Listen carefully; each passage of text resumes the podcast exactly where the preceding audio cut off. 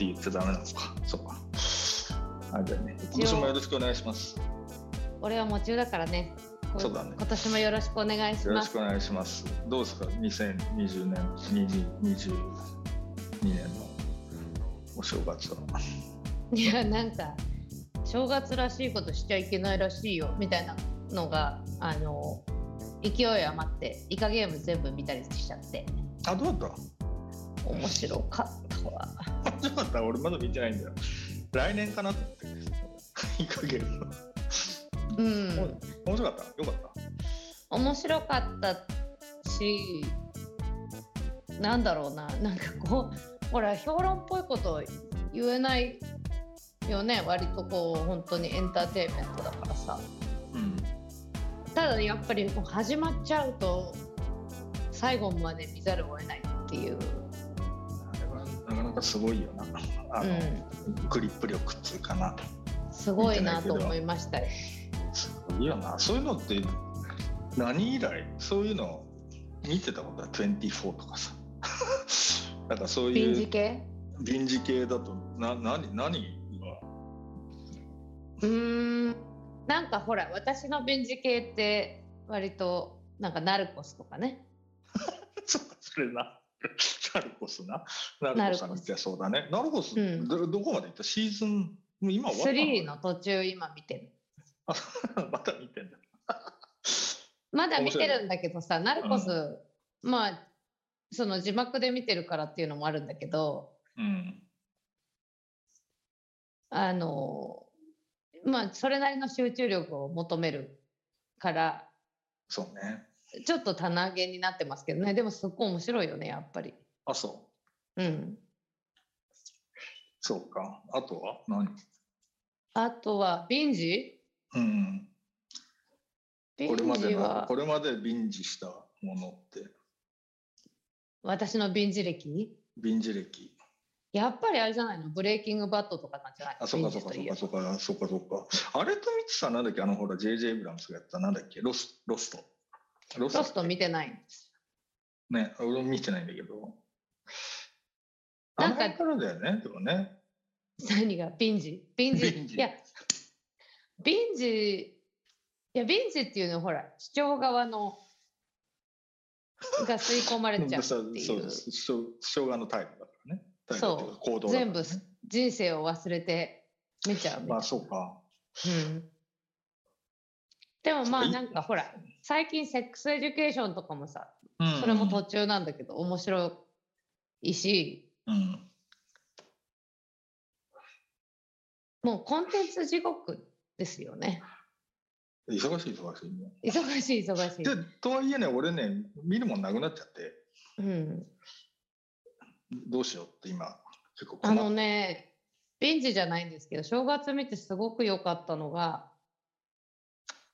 ファンドっていう容題なんだけど、うん私が私を見つけるまでっていうドキュメンタリーすはいはいごく良かっはいはいはいはいそれってどういうやつだっけ。あの、はいはいはいとか言っといてなんとなく見た気はするあの中国の一人っ子政策によって、養子に出されたそうかバラバラになったいとこ同士。いとこ同士なのかうん、DNA 検査でいとこ同士だって分かってで、えー、と親を探す旅に出るっていう話なんですけどそれドキュメンタリーなの？やっぱこドキュメンタリーなの？それそうドキュメンタリーなんだけどうん。なんかこれさあの「私が私を見つけるまで」っていうタイトルがまずめちゃ安易でうん。なんかそれ検索すると別のラブコメが出てくるっていうそっち見ちゃうえーっていう感じなんですけど。うん。まあ、とにかく作品の内容はすごいお面白かったのはやっぱりその中国の一人っ子政策ってうん。実際に生きる人たちにとってどういうもんだったのかっていうことを知るチャンスって今までほとんどなかっよねたでしょ、うん、確かに。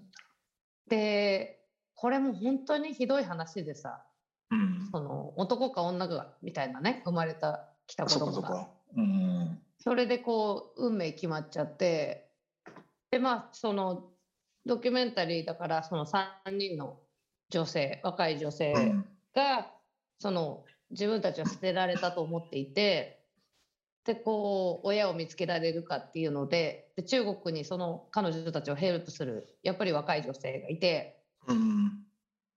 であと,、えー、とそれぞれのねあの引き取った親たちが参加してさうん。旅に出るんですけどうん。で中国は中国に 変な話変な言い方になっちゃった中国にはその子供たちをギブアップした人たちがいてうん。でこの人かもしれないこの人かもしれないって言って探すんだけどうん。子供をギブアップした人たちの苦しみもやっぱり垣間見えるわけ。うん。でギブアップしてで孤児院みたいなところに入るわけだよね大体そのどこかに置いてきたとこなんだけどこっうそり。ん。うん。でそこでそのギブアップされた子供たちを乳児たちをさ育てるうん保母さんたちもいるわけ。なるほど、なるほど。でそういう人たちのこう表情みたいなものがちょっとわかる。まあわかるわかることはないんだろうけどまあそのちょっと触れることができるっていなるほうど。そそれ、制作はどこ？中国の監督とかなの？えっ、とねアメリカ人だと思うね。アメリカ人の女性の監督かな、うん。いやもうなんかすごいいい作品だったですよああのそボキャブラリーが貧困で申し訳ないんですけれどなるほど。それは、じゃあ、ぜひ皆さんご覧ください。ね。あとね、もう一個ビンジしたわ、そういえば。メイド。メイドの手帳。メドン手帳って何？メイドの手帳ってほら、あのー結構ベストセラーになった作品の映像化なんですけど、あるんですよ。これね、結構、あの本読んだっていう人も多いんじゃないかな。私本読んでないんですけど、パートナーからの虐待にあった女性があメイドとして働き始めるっていう逃げ、あ、はいはいはい。見たうん見た。あの、予告は。予そう告は見ましそれもね2番3番でビンジしましたた。なるほど。若さんは？俺はね、見るものなくなっちゃって、あるよいっぱい。あんだけど、なんとなく、なんだっけ、その年私たちはっていう、韓国のラブコメを見ようと思ってたんだけど、ラブコメはマジで続かないな。どう見たらいいか分かんないっていう感じで、それはちょっと今、挫折中でしょ？でそれまで配信されてる途中なのね。であとなんだっけ？あとあれですよ。マンダロリアン、スター・ウォーズのはいはいシリーズがあって、それのスピンオフな、ボバフェット。ボバフェットってやつがそれはね、まだ1話しか公開されてなくて、あの今日、今日2話目が公開されてるんだけど、1話目ですでに国評の嵐だった。おうそうですかうん、ちょっと微妙かもなとかって思って。あれな、でも、おしゃれね。なんか、いや、ここの間ずっと韓国もの見てたらさ、ほら、アメリカンドラマって、俺、この間、年末はホークアイってやつ見てたのね、マーベルのね。うんうんうん弓矢でピンピンやる人ね。はいそれそれのやつ見てて、それは良かったんだけど、えーっと、大体30分から40分ぐらいの間でい1話で、6話なんだっけ、6話でシーズン1おしまい。あ短いね短いの短いの。で、計3時間で見れるってことじゃんそうそうそう、大体そんなもん。そう、だから本当に一晩で見れちゃうっていうやつなんなんだけど。かそれぐらいの軽さがいいねうんいいっちゃいいんだけど、ほら、でも韓国ものって大体1時間からの、なんだっけ、最終話になると90分あるみたいなので、16話みたいな話だったりするじゃん。はい。さあれどんだけ時間取られてんだって話だな。俺 この間見たやつ数えたら21時間かかってんだそれ。いや、そのね、問題あるよね。どれだけ時間を差し出してるかっていう。そうだよ。だって人のアテンションもはや7秒で金魚以下って言われてんだよ。そこでさ、21時間投入させ続けるは技術だね。すげえなとかって思うけどな。そうだね。うん。なんか本当にすごいなって思うよね。ただやっぱりさ、こうなんか夜の終わりとかにちょっと見たいぐらいの感じの時に、うん。なんかシリーズものだとうってなる。なるよね。けどまああ俺もそういう生活になっちゃってるから大丈夫なんだけど。あのそんな若さんにあのおすすめのラブコメありますよ。何？あの私これ父が亡くなった直後のなんか書類地獄みたいな時にさうん。あのトーっていうバンドの山崎くんいるでしょ？うんうん。山ちゃんがあのそんなあなたにって言ってラブコメのリストを送ってくれたの。それ興味あるな。で山ちゃんがラブコメかって言ったらあ俺といえばラブコメだけど。そうなんだ。ラブコメ好きなんだ。なるほど。ラブコメ好きらしく。うん。あのでもまあこれラブコメにカウントしていいのかな。でもすごい良かったんだけど「ハーフ・オブ・イット。ハーフ・オブ・イットは見たよ。」見た？あれ？良かったね。あれ？ドラマだっけ？ドラマあ、ハーフ・オブ・イットってあれ、アジア系の女の子のハイスクールものでしょ？違ったっけ？そうそうそうそうそう。あれ良かったよ。すごく良か俺、あれ見ながらすげえ、こうえなんかゆみちゃん似てんなって思いながら見てあら。あんな？私ねもっとチャラいチャラかったよ多あ、なるほどね。分うん。そうそう、あれ、あれよかった。あれ映画じゃなかった？あれドラマだった？えドラマっていうのは短編っていう意味？短編っていうか、続きものじゃじゃないね。あれは一本うんえ映画だよね。そうだよね。うんあれは良かった。あれ傑作だったな。傑作うん。あれラストシーンがいいんだよな、またな。いやグッときたねでもなんかで どういう映画だっけ？え？あの、いやほらあのーすごいできるアジア系の女性うん。あのど田舎に住んでます白人しかいませんみたいなそうだよね。そうでラブレターの代筆するんだよあ、そうだそうだ。そあ、うそうだそうだ。でもじあもうこれ以上言うとネタバレそうだそうだ。それで代わりにテキストすんだよね。それな。あ、そうそうそれよかったな。あれよかったな。うんそうだそうだそうだ。そうだ。あの、すげえどんくさい男の子の代わりに、その、学校一可愛いみたいな女の子に代わりにテキストするんだよね。そう。そその頭いい女の子がね。そうなんですよ。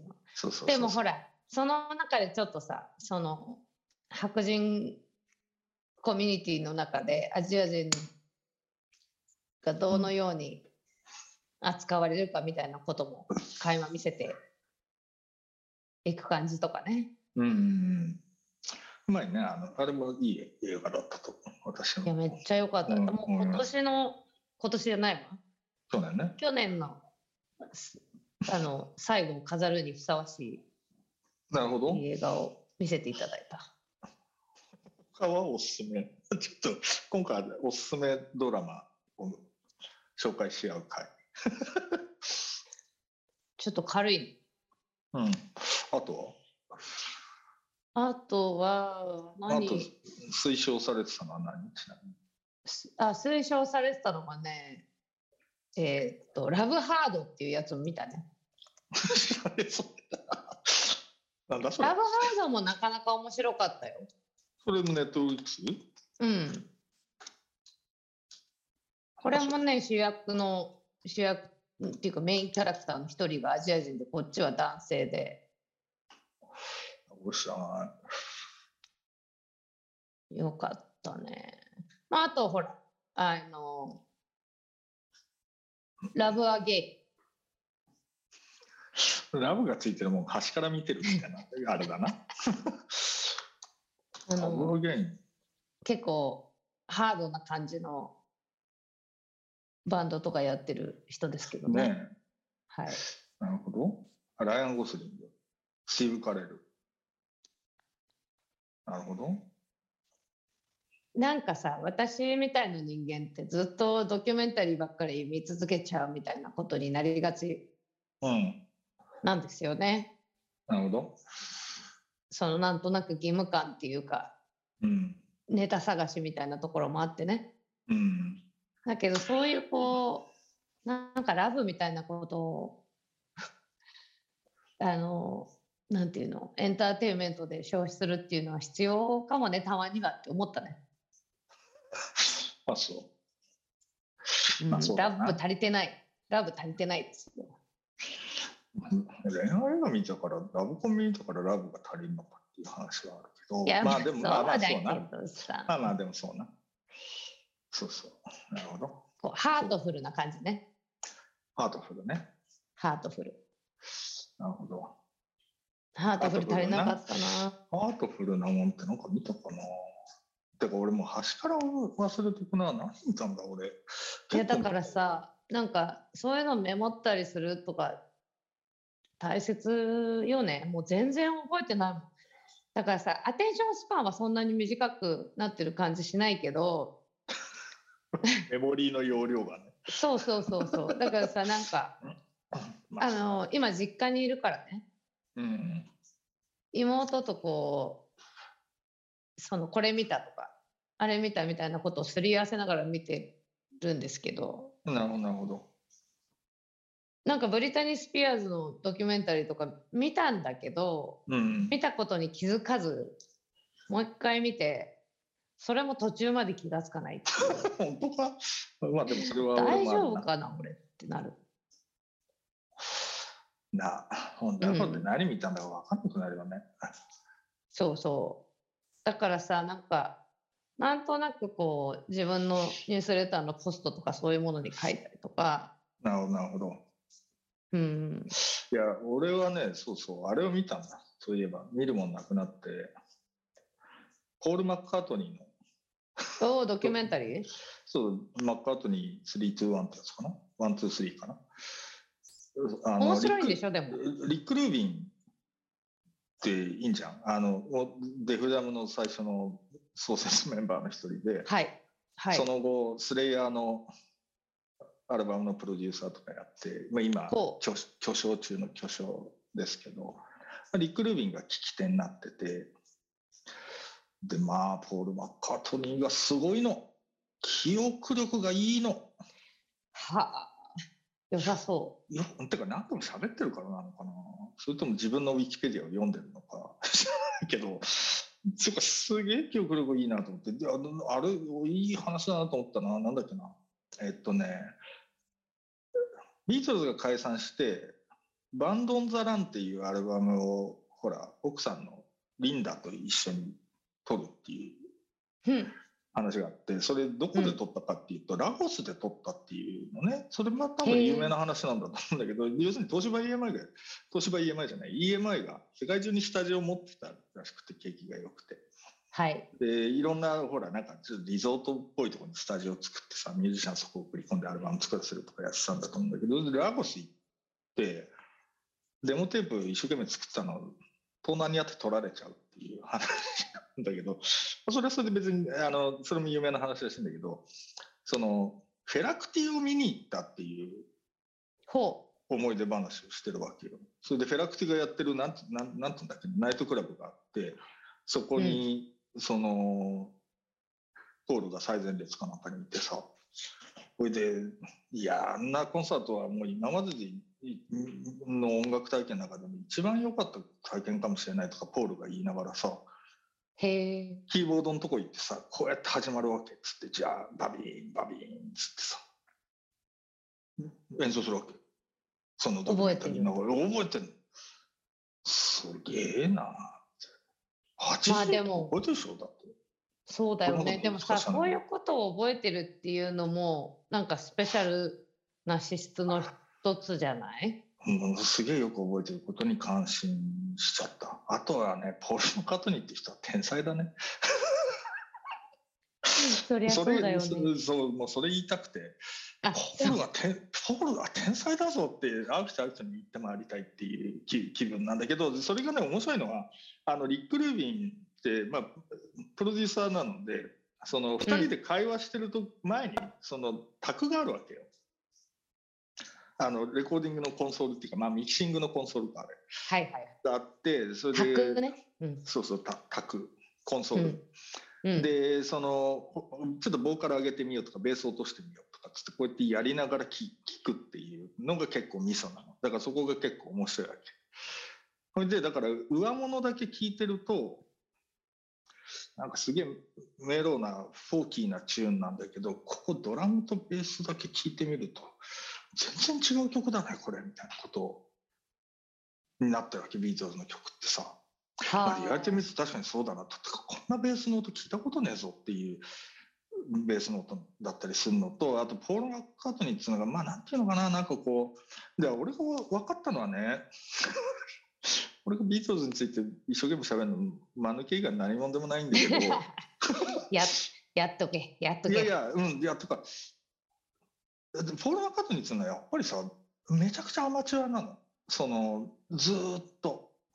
でまあそれはそうえなんだよ何が？どういう意味で？音楽っていうものに対しての姿勢が一貫してすごいアマチュアっぽい。ああ姿勢がね。そうそうそうそうそう。でなんかほらビートルズってさやっぱりさ今から考えるとよくわかんない話なんだけど自分たちで曲作るっていうこと自体が割と新鮮だった時代だからさ。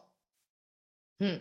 そう。そのおそうそう音楽教育受けてない人がだかうんらアメリカの音楽とか、まあ、うんイギリスもそうだと思うけど、作曲家って言われる人たちがこう作ってたわけじゃない。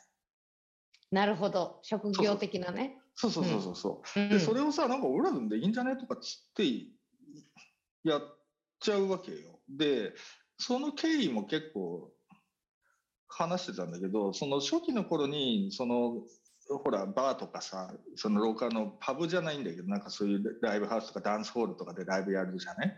でその時って結構カバーやってるわけみんな。はい。ね。なので前に出たバンドが自分たちがやろうとして曲やっちゃうみたいなことっつうのが 結構あったりするんだ。なるほどね。そうそうだからリトル・リチャード流行ってるからってロングトール・サリーやろうとかっつって前のバンドやっちまったみたいな感じになったりしてそれでこれ曲かぶんないようにしないとダメだなっつって自分たちで曲書き始めた。だもっと前から書いてるんだけどそういう理由もあったんだよねみたいな話をしてるわけよ。なるほどなるほど。だからほらとりあえずもうポールとかって楽読めないんだよねはあそうなんですね。読めないんだってうんて。か読めるのかもしれないけどあの訓練は受けてないし本人的には読めないって言ってるわけねまあそれでだからその高校時代の同級生とさあとアートスクールでし通ってたジョン・レノンとさあ同級生はジョージ・ハリスンねと一緒にバンド作ってなんか自分で曲書いてんだとかって言う言ったらジョン・レノンも「あ俺もだよ」とかって言ったっつってさ それでほらなんかじゃあちょっと聞かせてくんないみたいな話になって一緒にこうやってやるようになったみたいな話なわけですよ。ね、だからさそう考えると DIY 音楽の走りってことだね。走る走るなるほど。ほんでなんかそのだからそのえ録音技術的にもビートルズはすごい革新的だったんだけれどもその、ポールとかはほらあんなこともできないのかこんなこともできないのかとかって言って基本的にエンジニアの人たちから嫌がられてたっていうふうな話をするわけですよ。この赤のとこに振りもっと振り切れないのかみたいな話とかをすると、エンジニアがすごい嫌がるっていう話とかをしてんだけどだからそういう感じでさ何て言うのかなその素人ならではのな。そうそうそうそうそう。発想だ力みたいなこと？そうそうそう。まああのそう。ありきたりの言い方で言うとそうなるっていうふうなことでだありからそれをきたりありきたりって言われてた。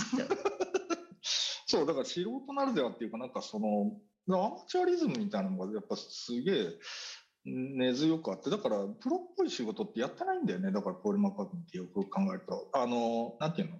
人のために曲書くとかさはい。なんかなんかそういうことやってない人なんだなとかって思ってこれやっぱすげえなとかって思っちゃったな。だから仕事になってる認識はもちろんあると思うんだけどなんかそれをこうなんていうの音楽産業的な技術としてなんか捉えたっていうことがあんまないのかなっていうふうな感じがして。なるほどね、うん、だからそれはすごい特殊だねやっぱりね。でそその後に来る人たちはさやっぱりほらポールとかがお手本としていちゃうからさ、はい、なんていうの？なんていうの？そのアマチュアっぽさみたいなこと自体をさ仕事的に捉えるってことが可能になったりするわけじゃない。ふんふんふん。わかる？そのインディーっていう仕事のありようがあるんだっていうふうな。そうだね。そこで生まれたってことだもんね。うん、そうそうそう。だけどそれ、うん、だからやっぱすすごいなとかって思っちゃったな。なんかそれちょっとあんま 勢い込んで喋ってはねや大した内容。いやでもそれさ、うんそなどうぞ。アマチュアリズムとなんかあ、まあ、アマチュアリズムというかアマチュアとプロの境ってもうもはやどこにあるだろうねっていうのは。今となってはそうじゃない？なんだけど、うん、俺それこそ昔細野さんと本作ったことがあって俺が作ったけど俺が担当編集だったっていうだけね。俺細野さんと作ったんじゃないですよ。あの、はい、私がテキストまとめたりした本があってね。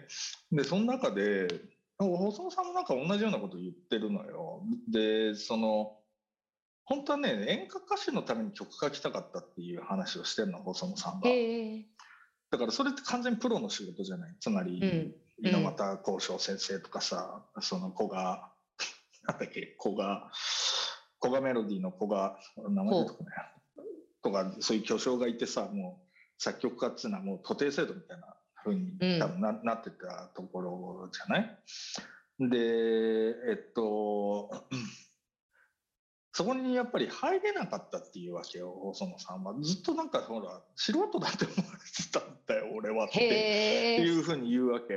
でそれこそでもその後にはさそれこそ松田聖子の曲書いたりとかさ、うん、中村明菜の曲書いたりとかってそのいっぱい別にポップスの仕事みたいなことはやってるんだけどもそれでもやっぱりいわゆる歌謡っていうもの歌謡界っていうもののある種のこうなんていうのこう制度化されるシステムには入れてもらえなかったっていうふうにやっぱ言うのね。それってだからその定型の入り方があなるだからそうそうそう。あの誰かに弟子入りしてとかっていうことなんだとは思うのね、うんうん、なんだけどそれがやっぱりあとはレコード会社とそういうちゃんと関係作ってとか知らないよ。多分多分そういうことだと思うんだけど、うん、なんかそういうだからそのずっとアマチュアなんだっていうふうな認識が細野さんはあるんだなと思ってそそのことに結構なんか、ある種驚いたというかさ、そうそうそうそう。だだけどそそれをさでも世代的にはというかそれこそビートルズとかをさ割とリアルタイムで見てさあこれ俺らもできんだと思って音楽始める人たちなわけじゃない。そのあの世代っつうのは。さだから、うん、なんかそそその素人でもやれるんだっていうことが持ってたインパクトみたいなこととそれがなんかそのいかに重大なことだったのかっていうのってやっぱ俺は分かんなくなってんだよなっていうことはなんか改めて強く思いました。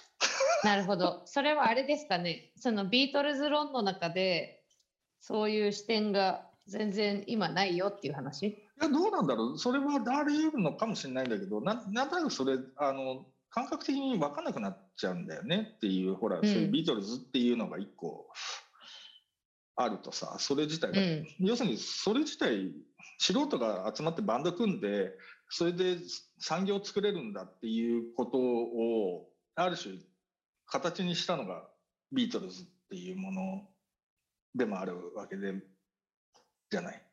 なるほど。そうでその前だともうちょっとやっぱショービズっぽかったりするわけでさもうちょっとシステマチックにね構築されていったわけだよね。工業とかそういう観点のものだったのがだからなんつうんだろうなうんだからそのことに結構驚いたなだから産業っぽさみたいなのがお金の面ではいっぱいあるんだと思うけどその本人の音楽作りみたいなところにおいてはそういうのが本当にないんだなとかって思ってだから「えオーケストラ入れるの？それ面白そうじゃん」みたいな感じとかさ「え弦楽四重奏入れちゃうの?」みたいなさなんかそういう感じなんだろう。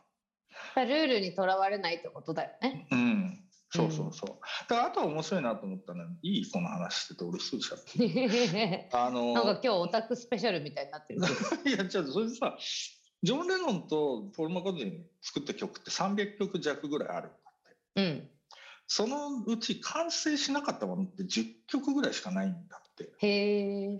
だからほとんどのものっていうのをさ、形に無理やりにでもしたっていうふうに、すごいことだよね。言ってんの。だからね、うん、なんだろうな。その感じとか面白いんだよね。なんかこう、なんだろうな。いや、ちょっとどういう感じなのか、いまいち俺もこう腹落ちしてないとかなんだけど、なんか、もうとりあえず作ったものは全部形にしようみたいな感じとかがあるっていうかさ、はあ、じゃあとりあえずそれねあのドキュメンタリーの中でちょっと言ってんだけどほら日曜大工でテーブル作っちゃったから次は椅子作ろうみたいな感じなんだっていうふうな話をそれは自分のソロアルバムにしてるんだけどでもなんかこうそういうとこもなんかプロっぽくないのなんかほらなるほどね。そうだからバーッと曲揃えて50曲揃えてその中からいいやつだけ10曲みたいなやり方をしないっていうことじゃない。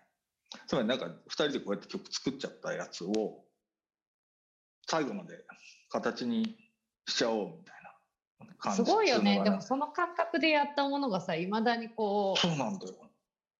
ね。すごいの。ね。あのビートルズってさなんかこう、なんていうのもうビートルズ好きですとか言うのもちょっと恥ずかしいくらいのことじゃんね。うん。あの。違う？いやいや俺はあのそんなに好きでもないので 実は。そうでしょ？そうなんでもほらなんかそのやっぱり中学生とかの時にさ、うん、全部聞いてなんかこうすごいたくさん何度も聴いたアルバムとかあるわけ。うん、わかるわかる。俺もそうだけどね。でしょ？そう、聞いた聞いた。で、このなんか、ビートルズが好きかどうかっていうことは置いといて、この中でどのアルバムが好きかとかさ。うん、そうそうそう。なんかそういうのって結構割と誰にでもある。あるし、まあだからある意味俺らが聞いてた頃ってもう教養化しちゃってるわけじゃない。そうなんだよね。そうそうそう。だからそそういう意味で言うとそのなんていうのかなこうその前提がないところでそのど何が起きてたのかっていうふうなことをこう認識するのが俺ら難しいわけだよね後からしか知れないからさ、うん、だからでもなんかその感じをちょっとなんていうのかな感じたっていうのはなるほどね。うん、それな、あのー、不思議なもんだよ、なんか。不思議だよね、それね。うん、ちょっと私も今、聞いてたら見てみようかな。なんかさ、ほら、もう、あの、もうこういう言い方するとすごい傲慢に聞こえるかもだけど、ビートルズにこれ以上あんまり時間使いたくないなみたいな気持ち持っちゃう。うん、だから俺も完全にひどいよね。なんで、なんで見ようと思ったんだっけな。よっぽど見るものなかったんだと、ね、でもまあ歴史の一部じゃない。で、うん、なんかビートルズっていう私のビートルズビートルズの直接な的な思い出じゃないんだけどさ、うん、なんかもうひよっこ？ひよっこでもないか、まあ、2000年代の中盤ぐらいに、うん、なんこうニューヨークに来てたエディターと仕事をしていて、うん、まあほぼギリな理由で、うん、日本の某企業がやってるイベントに行ったわけ。うんでもひどいもんですよ。なんか、うんうん。そのそこの企業が作ったキャラクターのキャラクターをモチーフにアーティストたちに作品を作らせるみたいなさなるほど。でまあもうギャラリーとかもさお金払って借りてやるみたいな。でそのでさ全然これを成功って呼んでいいのかみたいなイベントですよね。これお金を払って人を集めましたっていう体のさ、ニニューヨークでこれやってきましたって言いたいがためにやったぐらいのことなんだけど、うんその広告部長みたいな人が大成功でしたみたいな挨拶とかをしている時に、うん。いやもうその今回のニューヨーク旅行で僕はもうずっと成し遂げたかったそのストロベリーフィールド訪問っていうのをやったと。あなるほど。でもう感動ですみたいな挨拶してる時にそうかと思ってうん。この全然分かり合えなそうな人と私の間にビートルズは介在するわけだ。って思って、うん。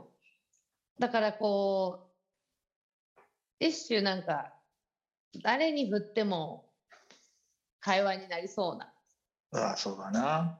まあ今となってはそうではないかもしれないけどね。自分より年上の人だったら大体そうそうそほぼ会う。話は始められそうな気がするよね。うん。ちょっと皆さんに実験実験的にやってみてください。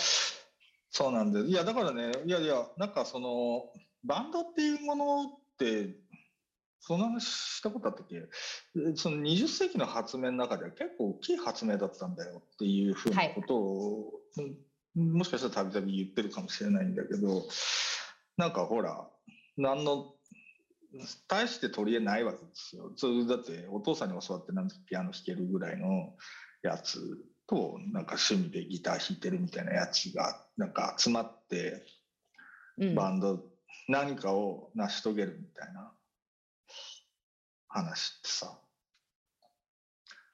なんだろう何かをな？成し遂げる。そう。でそれでほらでなんかうん。そそれってほらなんていうのかななんだろうなその組織の類型としては結構それまでなかったもんだとは思うわけね。会社みたいなもんだともうちょっと社長がいてとかってなってるわけだしさ。うんでそれをできるだけ民主的にオーガナイズしようっていうふうな話でなぜかビートルズっていうのはうんとりわけそのある種のみまあもちろんツートップが目立ってはいたにせよなんかある種の民主性みたいなものっていうのの一個の、うん。ねあれだったわけじゃないでそれほら、それ以外の例えば地味編とかっていうと地味編とその他だからね。うん、そうだね。バンドそうそうバンドというよりはさ。地味編というカリスマさんがいてそれ支えるいて2人みたいな、うん。いやかっこいいんだよ。確かっこいいんだけど。かっこよかった。うん。かっこいいんだけどでもそうじゃん。だ昔のほらロックバンドって基本的にそのジャズとかブルースとかのバンドとかの延長線で行くとするとリーダーっていうのがいるからさ、うん。ね、だからチャック・ベリーとその他とかさ。うんうんうん。ビル・ヘイリーとその他みたいな話。そういうふうになってたんですよね。うんなんとかとその楽団っていう形式だったのが、バンドビートルズ。で名前も自分たちでつけちゃうみたいなことってやっぱ新しかったんだよ。でそうね。そうそうそう。でジャズにそれが持ち込まれるのってだって70年代になんないそれ自分たちバンド名つけるっていう話がほぼないんだもん。それまでなるほど。そうそうそうそう面だ白い面白いだろ？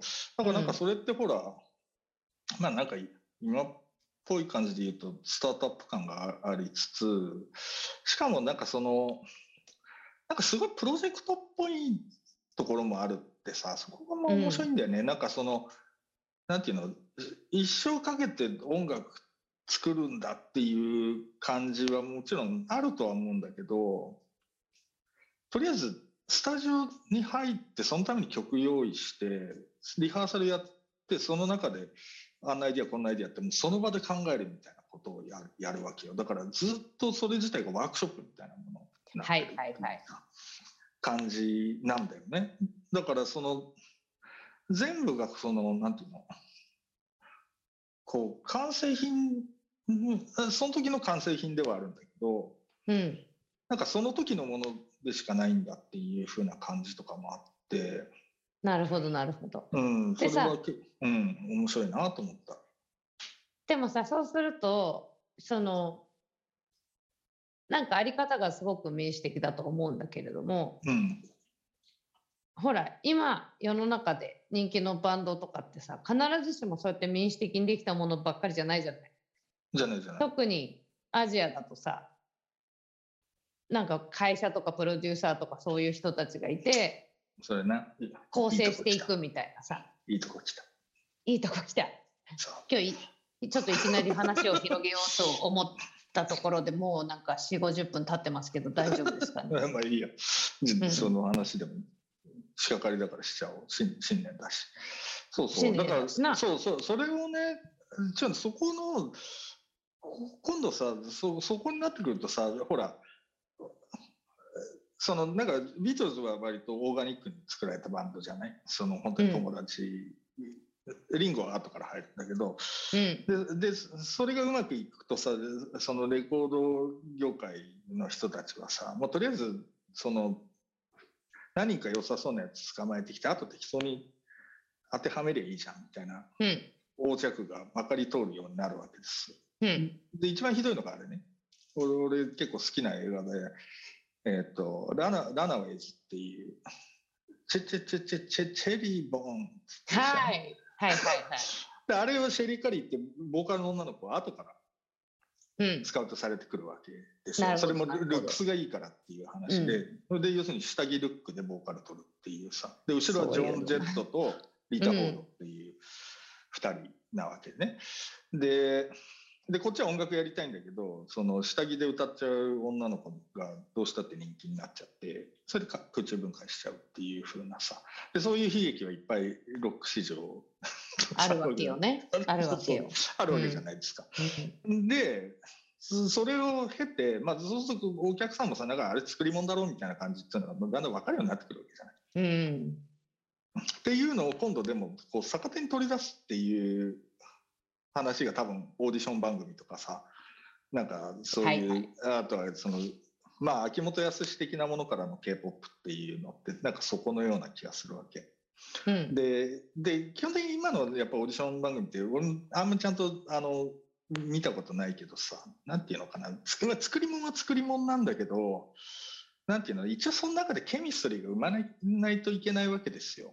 はいで、まあ、そこもなんていうのケミストあるように作るっていうこともできるんだけれどもそれがほらソーシャル時代になってくるとさやっぱりうん。本当に仲いいのかどうかとかそそれなりに要するに仲悪いみたいなこととかっていうののリアリティみたいなもの自体が商品性になってくるっていうふうな中で結局でもそこもさなんていうの要するにある種のイカゲーム的なさなんていうのかな。すすすげえできる人たちバッと一箇所集めて、じゃあ何ヶ月みっちりトレーニングさせてその間に何が起きるかっていうのを見るっていう風な、ある種のなんていうのそれってななんていうんだっけそういうのって。リアルなんていうの？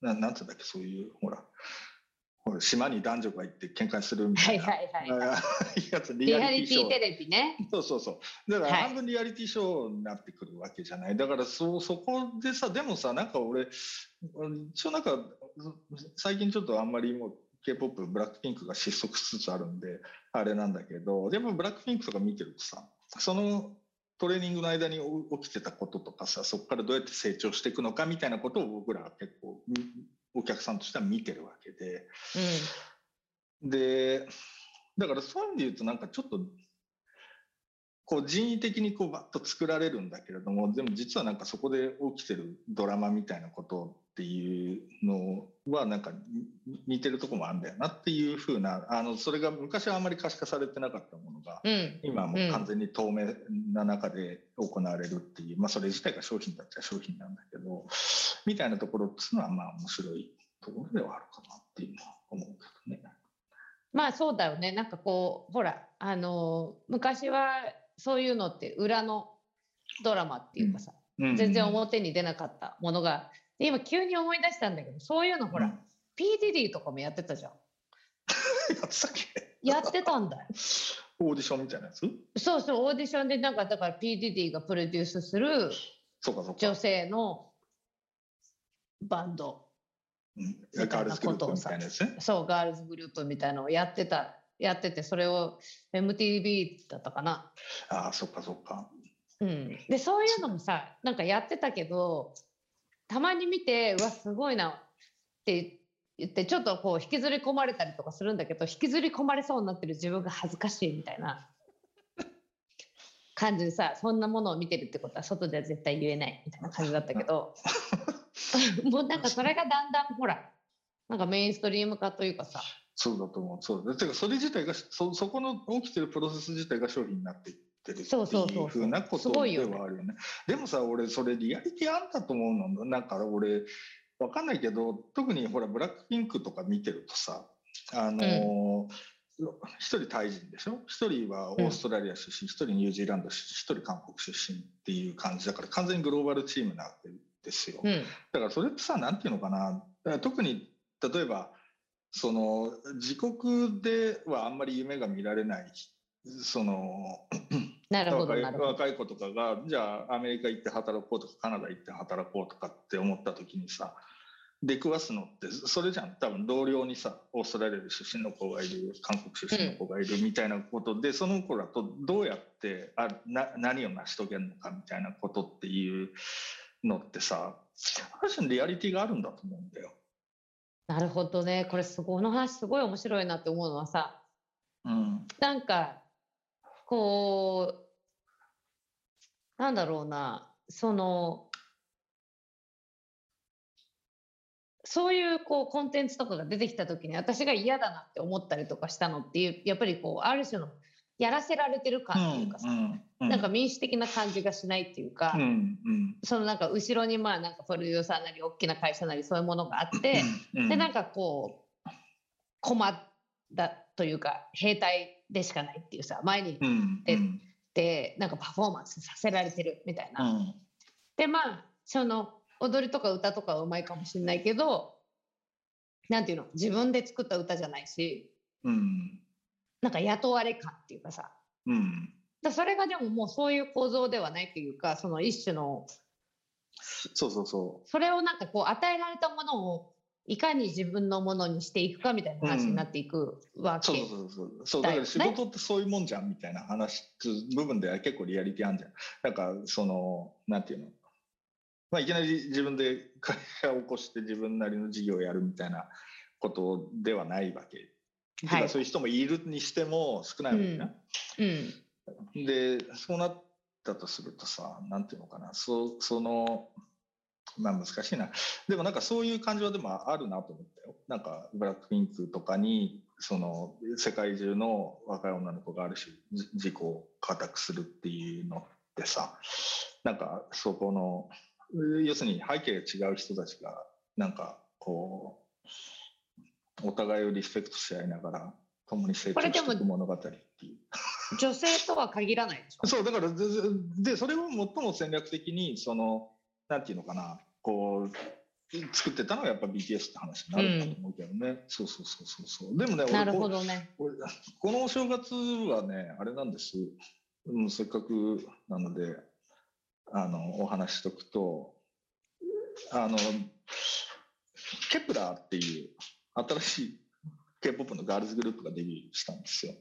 でそれ去年やってたのかな？ガールズプラネット999ってオーディションで勝ち残ったチームなのかな、うん。あんまりよくわかんない。それがデビューしたのね、うん。でそこにやっぱ日本人の女の子がいてうん。江崎ひかるちゃんっていう人がいてその子が結構いいのよ。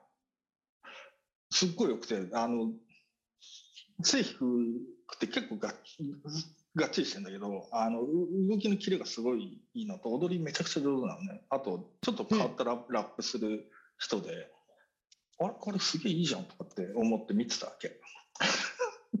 であ彼女とか見てるとやっぱりなんていうのかな？そのもうなんていうの？私はもう Google で働くんだって決めて Google で入った人みたいな感じがすんだよ なんつうかちょっ。とううまく言えないけどなんかそういう感じがしてあこうあでも完全に最初から要するにグローバル仕様で戦う前提っていう。人でちょっと良かったんだよなとかって思ってでもこういう人増えるよなとかっていう風なのは ちょっと思った。まあだからさ今のあのなんていうの現役いや なんかこうエイジズムみたいで嫌だけどさこう若い世代の前線にこれから出ようっていう人たちはさ私たちと見てきたものが全然違うから。全然違う。そうそうそう。うんそうだから、なんつうんだろうな。で、そこもね、なんかほら、その、かつての作り物って言われたものと、今の作り物がなぜ違うかっていうのって、やっぱりそのソーシャルメディアがどういうふうに関与してるかっていうところは結構そうだ圧ね倒的に違うっていうところはあって、それ、結局受け手自体が、その、なんていうの、作り手の一部だから、になっはい。なっちゃうっていう風な構造のところはやっぱり今までと全然違っててもう一方的にこう作り物でガチガチにガードしてそれでホイって渡していいとこだけ見せてっていう風なやり方がまああんまり通用しないっていうかうん。そそれだと基本バズんないっていう話になるっていうことだったりはするのでこれもちょっとやっぱり面白いなっていう風なことを思って。すいません。なんかこの話どうまとめる？若さんどうまとめる？いやいやあのだからこれはねあれです、うん。だあの一個ロールモデルが本当にできるとうん。てかめちゃくちゃかっこいいじゃんみたいな話にななるとそれは普通に憧れの対象になりうる話だからさ。でそういうのが増えるんじゃない？今年とか今年以降。やっぱりもうちょっと日本でやってても微妙みたいな。いやそうだよね。だってほうん。あの市場として先細っていく未来が見えるわけだからさ、うん。でも本当私あのじゃあ最後にまとめに放り込むとさお「紅白」見たわけ。あ見ちゃった？いやあのずっとちゃんと向き合って見てたわけじゃないよ。どっちかっていうと流れてんなみたいなうん。感じだったんだけどなんかこういやもちろん単発的にいいところはあるわけですよね。うんでもなんかそのなんだろうな。アップデートのスピードがちょっとあなんか頑張ってるんだろうけれどもちょっとやっぱりあうん。あって思うことが多々あってですね。まあまあその最たるものはあの杉山浩一っていう人があうんまあ、歴史修正主義者なわけですけれども いまだに公共放送でこう称えられてるっていうことだったりしますけれどもなんかそれ以外もさやっぱりその価値観みたいなものがそその